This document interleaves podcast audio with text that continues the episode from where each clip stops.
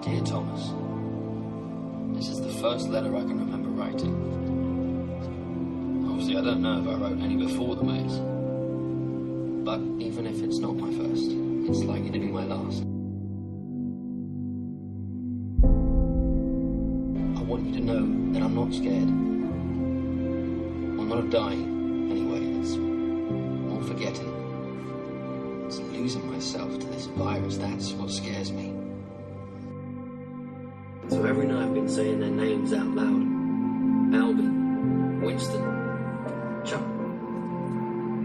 And I just repeat over and over like a prayer. And it all comes flooding back. Just the little things like where the sun used to hit the glade at that perfect moment right before it slipped beneath the walls. I remember the taste of Frypan stew. I never thought I'd miss that stuff so much.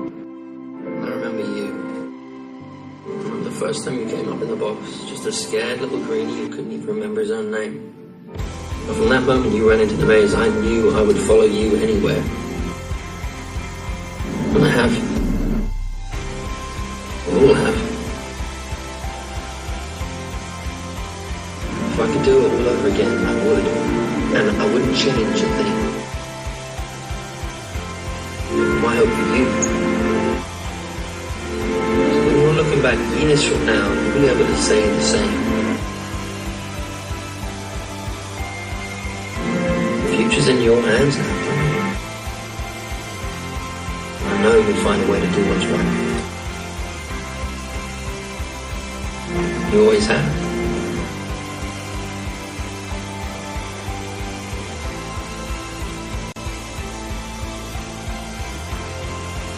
Take care of everyone. And take care of yourself.